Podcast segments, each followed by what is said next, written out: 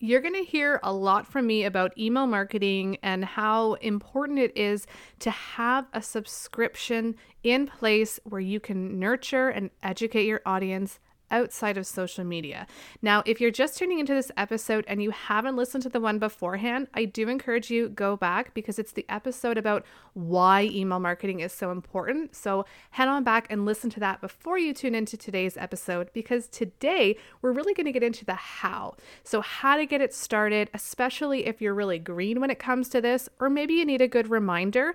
Email marketing allows us the opportunity to always stay connected to our buyers, to our clients, to our customers, especially when things don't go as planned on social media. And we all know that that's happened. So let's dive into getting started and how to build that email list today.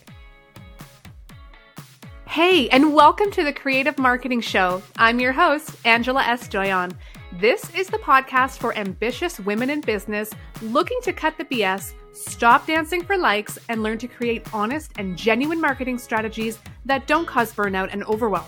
Have a question about content creation, social media, or maybe you're looking for more clarity on how to take your business to the next level.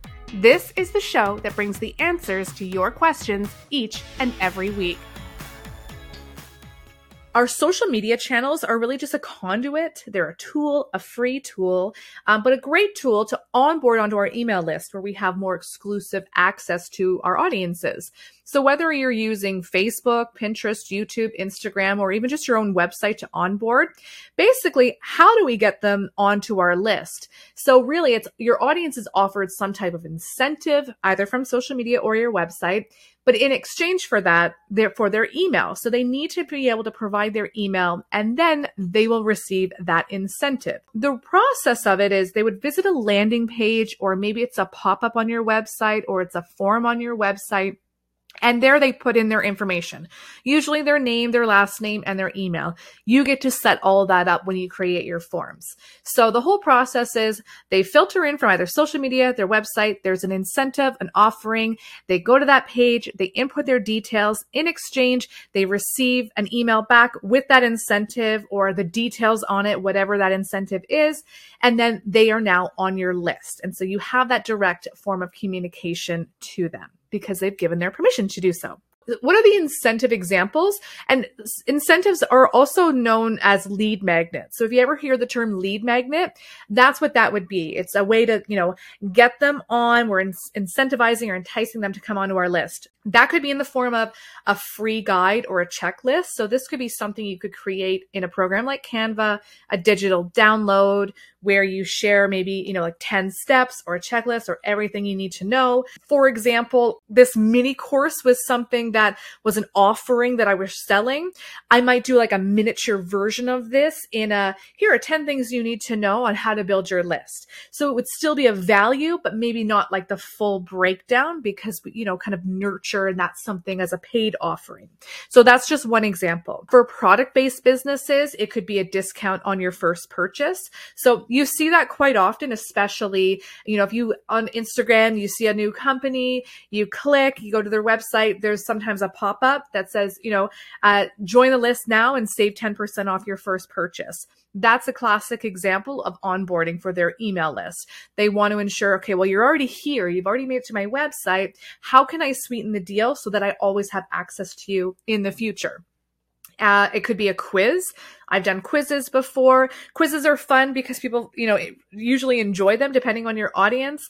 A lot of people, you know, really do enjoy like, oh, I'd love to find out, you know, X, Y, Z about me, um, or what this could relate to. So something that can, again, always bring value. Uh, a contest is also another opportunity. Uh, if you want people to just kind of head over, then they can subscribe and join a contest for a chance to win something. So those are a few examples, as well as challenges. I've run challenges in the past where maybe it's like a five day challenge and every day they get an email.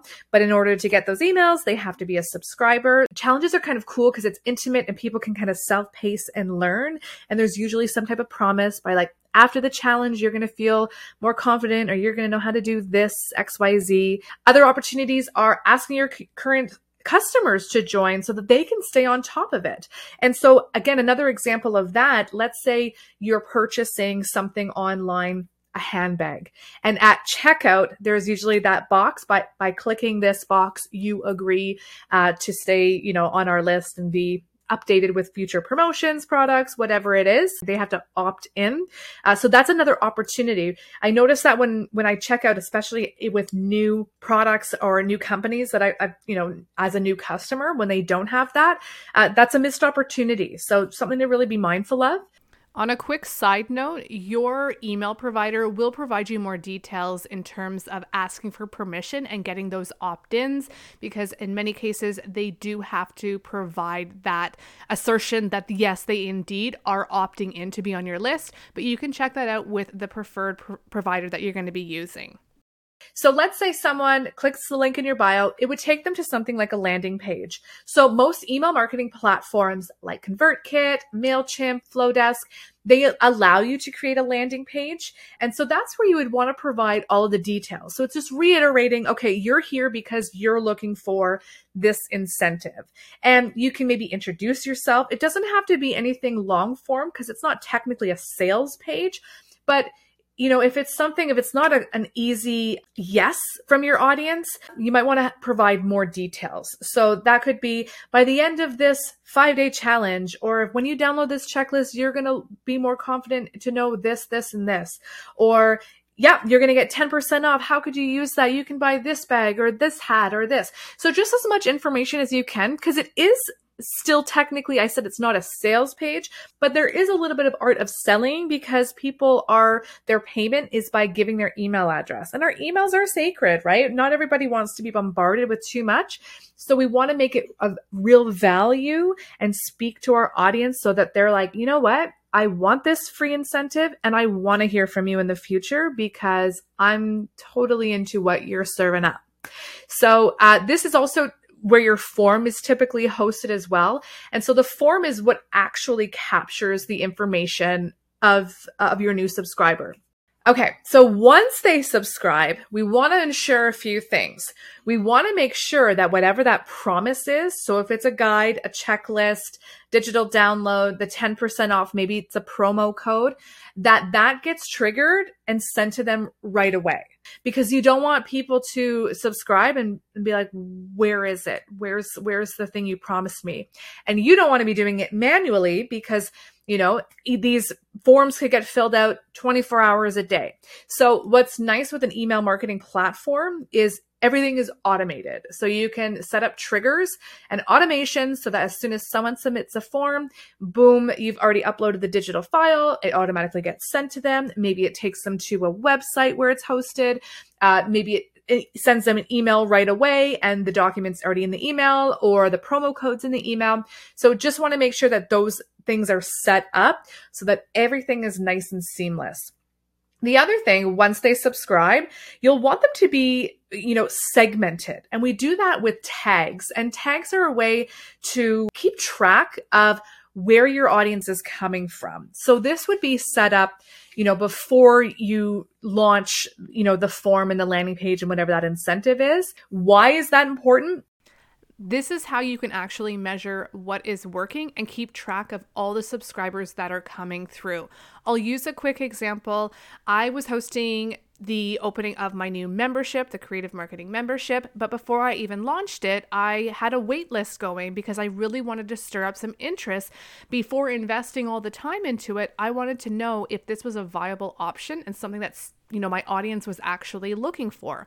So I created that wait list and by having that that list segmented and tagged appropriately, when I was ready to actually launch, I had an incentive for anyone on that waitlist because they had already told me that they were interested. So that way, in terms of my marketing communication, I could split my emails into two different segments. I could email my general list with details and then having my waitlist, and those are people that have already told me they're interested and have some type of incentive um, or extra bonus or value piece for them there. So that's why having those tags and tracking what's doing well is really, really important. If you just have one way for people to join, maybe it's just a form on your website at the footer of your page, then that you could just put from website. So, okay, this list, they came from the website. So, but just setting that up is going to save you a lot of hassle down the road. And it really is great to see what incentives are doing well. And I highly recommend uh, having multiple ways to onboard because that way, just like the way we look at our insights on Instagram, we have a way to measure, okay, what's working.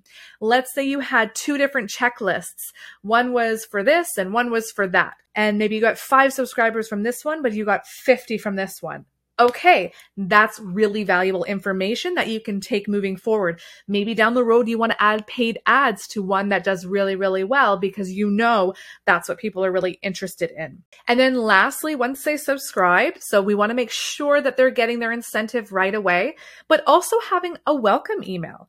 I think that's really important, especially if uh, some people do like to subscribe just by those forms on a website where it's like, hey, join the newsletter. They're not maybe getting an incentive, and that's great. That means they actually really are. They're willing to give their email without even receiving something in return.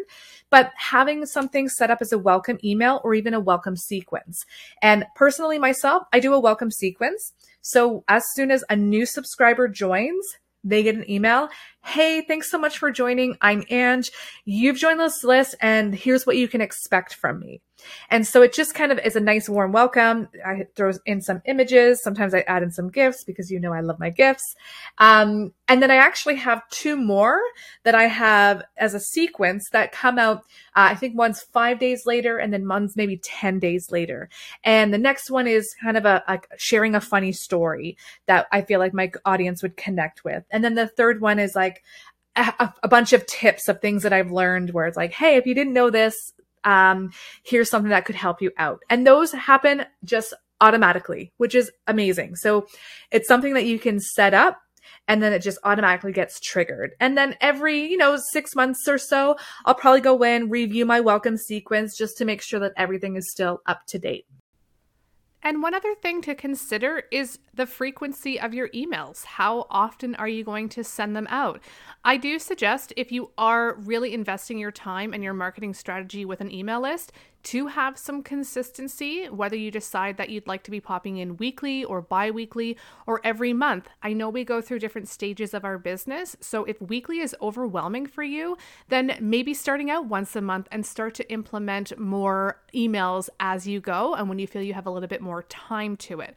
But the biggest suggestion that I can give is just getting started. Start to investigate the type of platform you want to get invested into. Start drafting up some of the ways that you can you know, educate your audience and story tell and take them on this journey with you.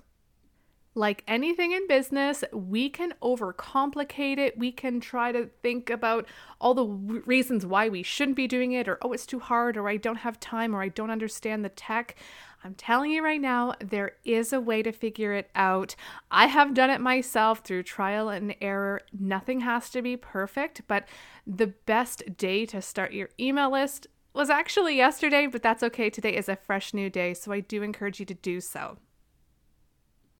Okay, so that wraps up today's episode. Thank you so much for tuning in. If you have been enjoying the Creative Marketing Show, I would love to hear your feedback. And by doing so with the Apple Podcast reviews, is the best way to do it. I read them all and it is really helpful for me as I grow this show. So head on over to Apple Podcasts, search Creative Marketing Show, leave that rating and review. And then while you're at it, hop on over to Instagram and find me at angela.s.doyon. We can connect there and you're welcome to submit a question or an idea for the show. I do love hearing your feedback. You can do that over at creativemarketingshow.com. For all these details and links, you can also check the show notes. Everything is listed there for you. I've also included more details on my private community, the Creative Marketing Membership.